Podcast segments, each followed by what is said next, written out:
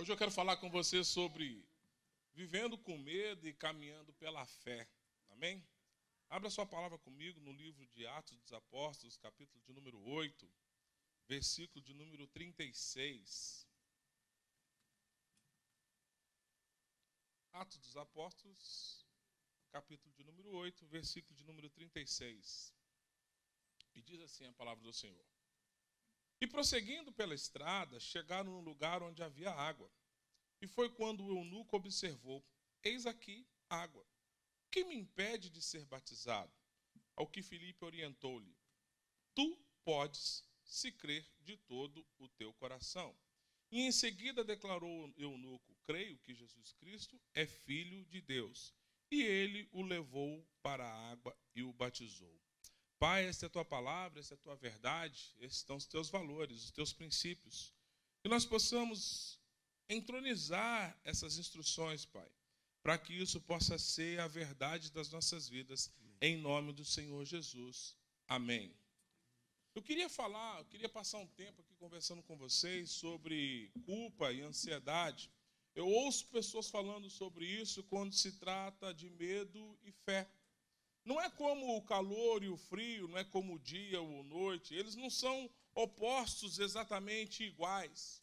Um ou outro são completamente diferentes. É diferente. A, a, o medo e a fé, eles são opostos, mas eles não são opostos na sua igualdade, eles são diferentes. E eu quero entender que a palavra do Senhor, ela diz que se você acreditar em seu coração, se você acreditar em seu coração e não na sua mente, ou seja, a crença precisa estar internalizada e não nas suas emoções. Isso, a fé não é algo que pode ser provado de maneira intelectual. É tão interessante porque quando nós falamos de coração, tão logo nós pensamos o quê? Nos nossos sentimentos. A fé não é algo que pode ser vivida por aquilo que eu estou sentindo no momento. Se a gente for honesto, a, a, o que eu estou sentindo no momento não vai propriamente conspirar a favor da fé. Se a gente for andar pela emoção, muitas vezes nós vamos entrar nas maiores roubadas da vida, porque o coração do homem é enganoso. Então, pastor, o que é esse coração? O que é de fato esse coração? Esse coração é, é o teu espírito, é aquilo que de fato habita no seu interior. Então é importante entender que não é na sua mente, não é nas suas emoções, não é algo que eu posso provar intelectualmente, isso não é uma coisa mental. A fé do coração, ela é algo que está internalizado em você, não é algo que está internalizado no meu intelecto. Por que, que Deus ele não colocou isso de uma forma racional? Porque se ele colocasse isso de uma forma racional, ele desequilibraria as coisas. Alguém que é dotado de um QI mais elevado, naturalmente, seria alguém que teria mais fé, ele demonstraria uma fé. Então, a fé é algo que Deus é, trabalha na justiça e ele reparte isso de forma igualitária para todo mundo. No livro de Romanos, no capítulo 12, no versículo número 3, a palavra do Senhor declara: Porque pela graça ela foi me dada e digo a cada um dentre vós que não tenha de si mesmo mais alto conceito do que convém, mas pense sobre si sobriamente, conforme a medida de fé que Deus repartiu a cada um. Então a fé, ela não existe nas nossas emoções, mas ela existe no nosso espírito. Você pode ser um analfabeto e você pode ser um intelectual. Isso não diz respeito de quem tem uma fé maior. Você pode ter uma grande fé, você pode ter uma fé pequena. Mas como assim, pastor? Depende do que está saindo do seu interior. Depende de como você está arrazoando as questões da fé. Então não importa se você tem 70 anos de idade ou se você é um menino, é um, alguém que nasceu agora no Evangelho. A fé, é, a fé ela é, ela é democrática, ela, ela respeita você na sua individualidade. Então a gente precisa entender isso, porque a palavra do Senhor ainda declara que a fé ela é encontrada no coração de uma criança. Né? Se você não tiver um coração de uma criança, a fé ela pode ser inabitável na sua linha de raciocínio. A gente tem mania de querer raciocinar sobre as coisas e acaba sendo natural. Quando você recebe uma instrução, a primeira coisa que você faz é trazer essa instrução para o seu campo cognitivo. O que é o campo cognitivo? É onde você começa a pensar sobre aquilo para ver as possibilidades de como isso pode acontecer. E quando nós começamos a pensar em como isso pode acontecer, é nessa hora que começa a brotar um sentimento de dúvida. Porque a palavra do Senhor declara que se tiverdes fé como um grão de mostarda e não duvidar no seu coração. Ele não está falando do cardíaco que fica batendo lá, não. Ele está falando do teu espírito. Você não duvidar do teu espírito.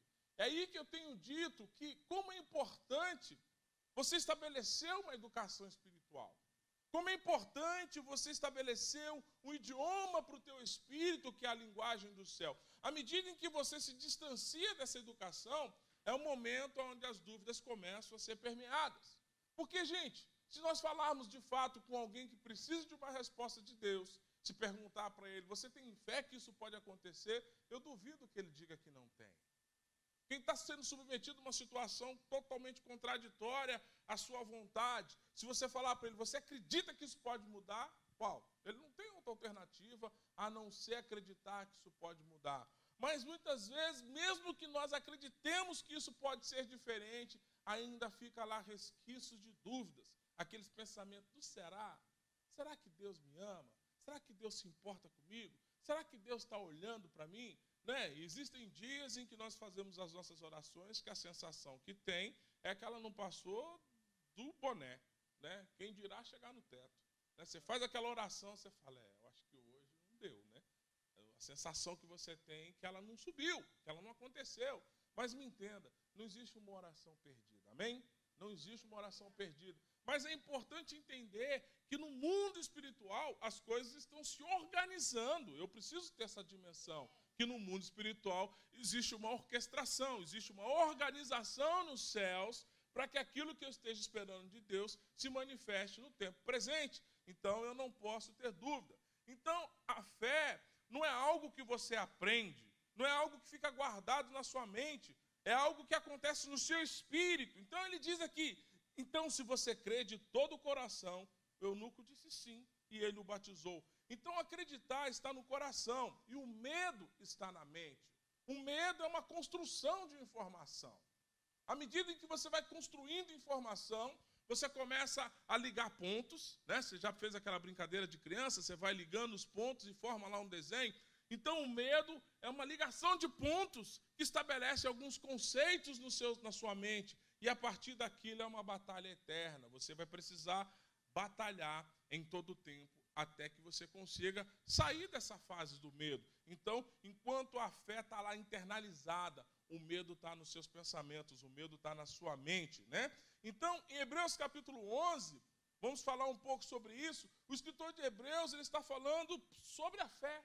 Então, quando ele trata lá, e eu, eu gosto de tratar isso como o que é uma marca registrada da fé, que, é a marca da fé, o que essas pessoas fizeram pela fé ele começa o seu argumento dizendo assim: agora é a fé. A fé, ela não é no tempo passado, não é a fé que eu tinha, não é a fé que eu terei, é a fé que eu tenho. E agora é a fé. E a fé é o agora mesmo, é a substância daquilo que eu espero. Então, como é importante entender que aquilo que eu estou esperando, gente, se você não está esperando nada, não adianta ter fé. É, é a certeza daquilo que eu espero, não daquilo que está acontecendo. Então, romper a barreira da fé é romper uma barreira circunstancial. Por quê? Porque a barreira circunstancial é a barreira que está na mente, é aquilo que eu estou vendo, pastor. Mas o que eu estou sentindo, estou sentindo agora, está palpável, estou vendo, estou visualizando. A porta está fechada diante de mim. A minha pergunta é: você tem os ingredientes necessários para que você visualize pela fé o que você espera? É importante entender isso. Então, a fé é aquilo que eu espero. Então, se a esperança fosse um bolo, a fé é o fermento. Alguém já tentou fazer bolo e esqueceu do fermento? Hum? Você tinha os ingredientes, tinha ou não tinha? Tinha um ovo, tinha farinha de trigo, né? tinha lá o, a, a essênciazinha lá de limão, de baunilha, tinha tudo lá. Fez com muito carinho, bateu aquele bolo, deu aquela lambiscada, né? Hum, vai ficar uma delícia. Meteu o trem passar, cheirou o bolo. Cheirou, o bolo ficou cheiroso. quando se abriu, estava tão reto quanto a forma. Aconteceu com o bolo. Meu Deus, esqueci o fermento. Então, se você tem conhecimento bíblico, pastor, eu conheço da palavra, conhece da palavra.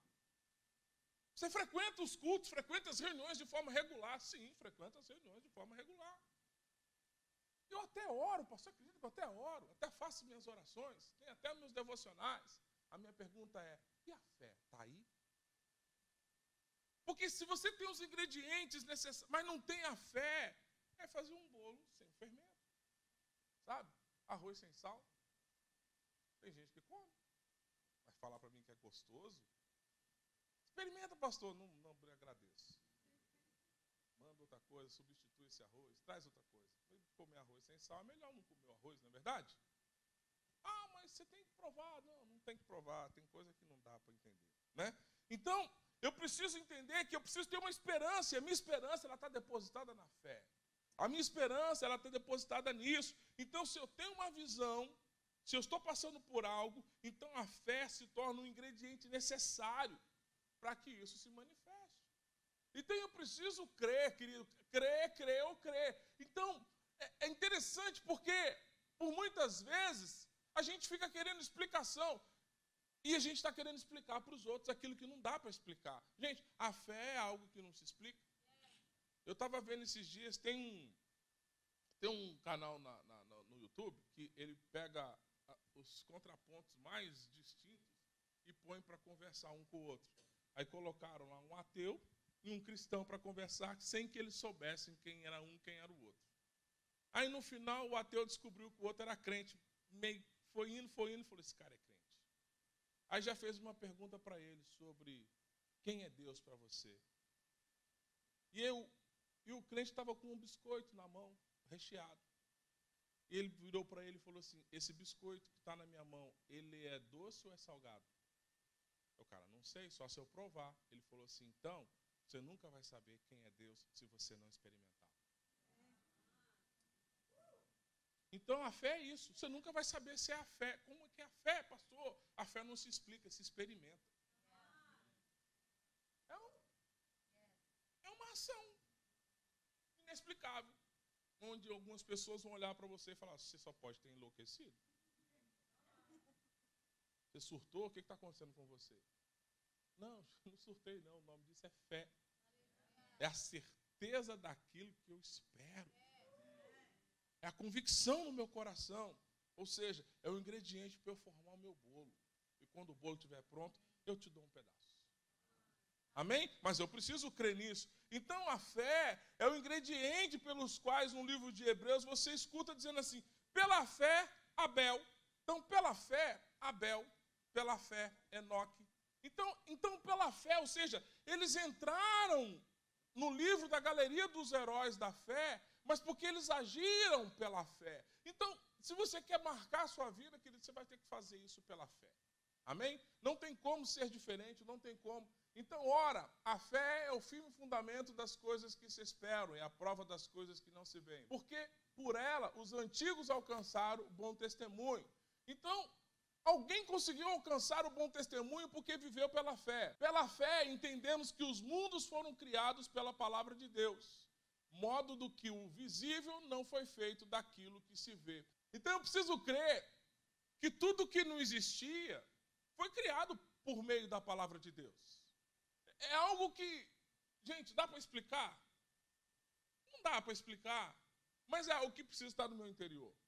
Se eu não creio que esse Deus invisível criou tudo que é visível a partir do nada que existia, como que eu posso crer que Deus pode mudar a minha história? E como que você explica isso para quem não crê?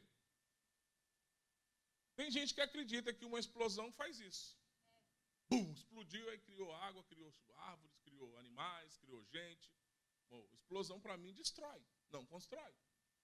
Então a palavra foi criada, as coisas foram criadas a partir de uma palavra. Então eu preciso crer que, a partir da palavra de Deus, gente, e a Bíblia é a palavra de Deus, eu preciso crer que a partir da palavra de Deus, as coisas serão criadas. Então, a minha relação e a minha construção com a palavra ela precisa ser única. Porque eu preciso entender, internalizar isso e deixar de forma clara, porque quando eu declarar pela fé, as coisas se cumprirão segundo o seu propósito. Amém? Então isso é pela fé. Segue aí. Pela fé, Abel ofereceu a Deus o mais excelente sacrifício. Quem é que sacrifica se não tiver convicção no seu coração de que aquele sacrifício vai valer a pena? Mas como que você vai ter certeza disso? Pela fé. Como que você pega o seu fruto do seu trabalho e faz disso uma oferta? O fruto do seu trabalho tira dele um dízimo? Pela fé. Pela fé no pastor? Não. Pela fé na palavra de Deus. Amém? Então, pela fé, o qual alcançou o testemunho de que era justo. E Deus deu testemunho das suas ofertas. Por meio dela, de morto ainda fala. Então, ele fez um ato pela fé. Então, o nosso movimento cristão é pela fé. Gente, quando você fala que Cristo morreu e ressuscitou para quem não crê, está falando para quem não. E você está falando porque você crê. Amém? Pela fé, Enoque foi transladado para não ver a morte. Não foi achado porque Deus o transladara. Pois antes da sua translação alcançou o testemunho que agradara a Deus. Como que você explica isso? É pela fé. Então, se eu não começar a movimentar a minha vida pela fé, e você não consegue provar isso. Nós estamos falando de uma palavra que ela é real, tão real quanto a nossa presença nesse lugar. Porém, contudo, você só precisa entender se você crê. Se você não crê, é só uma palavra como outra qualquer. É só mais um dia. Mas se você acredita, isso pode mudar a sua realidade, pode mudar isso para todo sempre. Ora, sem fé é impossível agradar a Deus, pois é necessário que aquele que se aproxima de Deus creia que ele exista. Então, crer que Deus exista é uma ação sua. E recompensar a sua crença é uma ação dele. Olha só o que diz no final do versículo. Ele é galo adoador daqueles que o buscam. Ele é galo adoador ou recompensador ou presenteador daqueles que o buscam. Então, me aproximar de Deus, esse é o meu papel. Qual é o seu papel, então, como cristão? Se aproximar dele. Crer que ele existe. Estabelecer uma relação de proximidade. Estabelecer uma relação de conhecimento, de intimidade. A partir daí, a resposta de Deus para você é te recompensar. A resposta de Deus para a sua ação é te recompensar. Você vê a história de Davi, é como é importante a gente ver a Bíblia e ver a Bíblia com essa ótica. Quando você vê Davi chegando diante daquele gigante monstruoso, ah, você vai desse. Eu não vou no meu nome, eu vou no nome do Senhor dos Exércitos. Ele vai em nome da recompensa. Ele vai em nome da recompensa. Eu vou no seu nome, Senhor, porque eu creio que o Senhor existe. E Deus diz para ele assim: a recompensa é a cabeça desse gigante que eu vou te dar. Então você percebe que a nossa ação, ela promove uma reação de Deus. Gente, não é por merecimento, amém? Vamos deixar isso bem claro. Não vai sair daqui dizendo, não, o pastor disse que nós merecemos. Não. Mas existe uma ação compensatória naquilo que você faz. Existe um movimento de resposta para aquilo que você faz, para aquilo que você se movimenta. Então, Abraão foi justificado pela fé. Pela fé, Noé é divinamente avisado das coisas que ainda não se viam. Você imagina, num tempo em que chuva não era chuva, porque ninguém sabia o que era chuva. Aí Noé está construindo o seu barco junto com os seus filhos. Alguém fala: Noé, o que é isso que você está fazendo? É, eu vou fazer um barco. Por quê? Porque vai chover. Não é? Mas o que é chuva? Ah, chuva, não sei explicar. É, Deus falou que vai chover. E eu preciso fazer um barco. E foram muitos anos de construção desse barco. E foram muitos anos de construção desse barco. Então, o seu movimento pela fé, na visão de muitos, vai parecer estupidez. Vai parecer insensatez. Vai parecer algo, assim, oh, o cara foi para a igreja e ficou louco. Mas quando a resposta vier, Ó. Olha o que aconteceu. Preparou uma arca para salvamento da sua família. Por esta fé, condenou o mundo e tornou-se herdeiro da justiça, segundo a fé. A resposta de Deus veio. Mas Noé podia ter sucumbido, podia ter morrido, podia não ter acreditado e podia não ter se movido. Então, aonde eu entendo que você está andando pela fé? Quando você começa a se mover pelo impossível. Quando você começa a se movimentar em direção àquilo que é irracional. Quando você não conseguir explicar uma coisa para alguém, mas por que você está fazendo isso? Eu não vou conseguir te explicar. Eu, eu não vou, estou fazendo pela fé. Você acredita na fé? Não, não, então não vou conseguir te explicar. Então a fé, ela vai fazer com que a gente faça as coisas que, que naturalmente. Gente, e é isso que produz a, a manifestação de Deus em direção a nós. Sabe? É isso que traz uma resposta de Deus em direção a você. Porque quando você se move pela fé, você está movendo, movendo pelo sobrenatural. É como se você estivesse declarando: seja feito aqui na terra como é feito no céu. Então, me movimentar pela fé é uma declaração poderosa. Mas é necessário crer que Deus é Deus. Então, isso é uma proposta de vida, não é apenas uma ação intelectual, não é uma ação relacional, é uma proposta de vida. Andar pela fé é uma proposta de vida, é uma cultura que foi gerada. É uma cultura, você tem essa cultura, você cultivou essa semente dentro de você e a sua cultura é se mover pela fé. Talvez se você olhar para a sua realidade de vida, muitas coisas aconteceram pela fé, talvez você nem tenha percebido. Algumas coisas foram claras, oh, se não fosse Deus, isso não tinha acontecido. Outras coisas acontecem todos os dias, mas a gente não consegue observar isso de uma forma clara. Mas pela fé as coisas têm acontecido. Amém? Então, Romanos capítulo 5, no versículo 1, a palavra do Senhor declara: Temos paz com Deus, portanto, sendo justificado pela fé, temos paz em Deus. Então é a fé que produz a paz. É a fé que produz a, a certeza de que eu vou viver em paz. É, é pela fé que eu sou justificado em Deus. Amém? Então eu não tenho como, gente, não dá, é uma pele. Eu não posso desplugar isso da minha vida. Eu não posso, ora, tenho fé hoje, amanhã não tenho fé. Dependendo do que está acontecendo, não, eu tenho fé. Não, isso aqui eu não tenho fé. Ah, não, agora eu tenho dinheiro, agora eu tenho fé. Não, a fé é uma. Ela independe da circunstância, ela independe do ambiente. Aonde eu estou, a fé ela precisa ser clara sobre a minha vida. Então, essa é uma realidade que eu preciso entender. Então, não é uma, uma troca no espírito. A fé é algo natural. No dinheiro, você está calçado numa situação, ou seja, no dinheiro pode. Então, não é um instrumento de troca. Então, é importante você entender que pela fé é teu movimento. Quando Deus se declara justo, ele não está te declarando justo porque você é justo, ele está te declarando justo porque você se moveu por ele. Se você for ver a história de Abraão, foi justificado pela fé, sim ou não? Mas Abraão mentiu. Abraão desobedeceu. Abraão fez algumas coisas que, que não era, não estava na cartilha para ele fazer. E por que Deus o considera justo? Porque ele se moveu em fé. Se me mover em fé é como se eu estivesse entrando no lugar aonde Deus é que vai entrar nessas batalhas por mim. Então eu preciso discernir isso, porque me movimentar pela fé é exatamente transformar a realidade natural.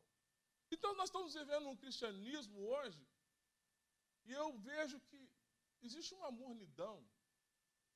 Sabe, uma mornidão? Quase que pega fogo, mas não pega. Sabe, quase que vai, mas não vai quase que desperta, mas não desperta. E está faltando um fogo, está faltando uma combustão, está faltando de fato um enfrentamento. Sabe, eu acho que está faltando experiências sobrenaturais. Está faltando você experimentar coisas que você nunca experimentou. Está faltando você entrar em proposta de vida, e é uma proposta de batalha espiritual. Gente, diuturnamente nós seremos confrontados na nossa fé. Dioturnamente você vai ser apresentado a situações, e essas situações, no seu ponto de vista humano, são situações naturais. E você precisa, não. Do ponto de vista sobrenatural, são guerras espirituais. E você precisa lutar batalhas espirituais com armas espirituais. E com armas espirituais é pela fé somente que isso pode acontecer. Então, com o coração se crê para a justiça, com a boca se faz confissão para a salvação. Então, essa é a nossa fé, ela é poderosa. Você pode crer em seu coração para a justiça e com a boca para a confissão, para a salvação. Portanto, em Hebreus 11, 2 diz assim: Por isso os anciões obtiveram boa fama. Sabe, a sua fé anuncia o Deus que você serve. A sua fé, ela faz publicidade do Deus que você serve. Me entenda que isso é que faz com que as coisas aconteçam. É interessante porque Jesus, ele não estava preocupado em, em ministrar para a multidão. Se você for ver as instruções, se você for ver o comportamento de Jesus, Jesus ele não estava reunindo multidões. Jesus ele se assentava para falar para o seu grupo de discípulos. A proposta dele não era alcançar a multidão, mas era inevitável, aonde a sua instrução era dada, que algumas pessoas paravam para ouvir. E quando essas pessoas paravam para ouvir, automaticamente elas eram alcançadas pelas instruções. E isso fazia com que mais e mais pessoas começassem a andar atrás. Me entenda, a palavra de Deus, ela tem uma proposta. Primeiro, ministrar sobre a sua vida. Talvez a gente tenha um pensamento, pastor, a gente precisa alcançar a cidade. Pastor, a gente precisa fazer uma missão. Pastor, a gente precisa fazer o um evangelismo. É lógico que precisamos. Mas o primeiro lugar que Deus vai alcançar é você. Eu acredito que a palavra de Deus precisa transformar a sua estrutura familiar. Eu acredito que a palavra de Deus precisa transformar a sua estrutura física. Eu acredito que a palavra de Deus precisa transformar a sua estrutura financeira. Eu acredito que a palavra de Deus precisa transformar a sua estrutura relacional. Porque a partir daí é automático as pessoas procurarem o Deus que transformou a sua vida. Então, nós, como igreja, precisamos nos preocupar com a nossa transformação pessoal. Sabe, o seu testemunho, por isso os antigos alcançavam bons testemunhos, os anciões alcançaram bom testemunho, porque pela fé eles viveram uma transformação na sua realidade. Então eu quero, em nome do Senhor Jesus, concordar que pela fé, circunstâncias na sua vida que pareciam imutáveis, Sabe, eu gostaria que você fechasse seus olhos. Sabe, é a única arma que você tem, de fato, é romper em fé. Pastor, eu recebi um diagnóstico essa semana, rompa em fé. Amém? Pastor, eu estou sentindo uma. Rompa em fé. Pastor, lá em casa, rompa em fé. Como que você vai romper em fé? Libere palavras que invadam o futuro. Amém? Qual o futuro que você deseja? Libere palavras que invadam esse futuro. Libere, comece a liberar palavras que invadam esse futuro. Comece a concordar com o tempo novo em todos os sentidos. Ainda estou. Não, comece a liberar a palavra. Comece a olhar e liberar a palavra pela palavra de Deus. Aquilo que não existia passou a existir. Então, se você deseja que algo seja transformado, invada o seu futuro liberando palavras. Palavras que dão destino, amém? Palavras que abrem portas, palavras que restauram, palavras que curam, palavras que restituem. Libere a palavra que invada o seu futuro. Amém? Então que seja uma semana de prática. De prática de quê? De liberação de palavras que invadem o futuro. Construa o seu futuro liberando palavras. Construa o seu futuro. Pega o seu sonho, converta ele em declarações poderosas, de acordo com a palavra de Deus. Amém? Coloque os seus pés lá. Não cheguei lá ainda, coloque os seus pés lá. Se visualize lá, liberando palavras. Amém? E eu te vejo do outro lado em nome de Jesus. Glória a Deus.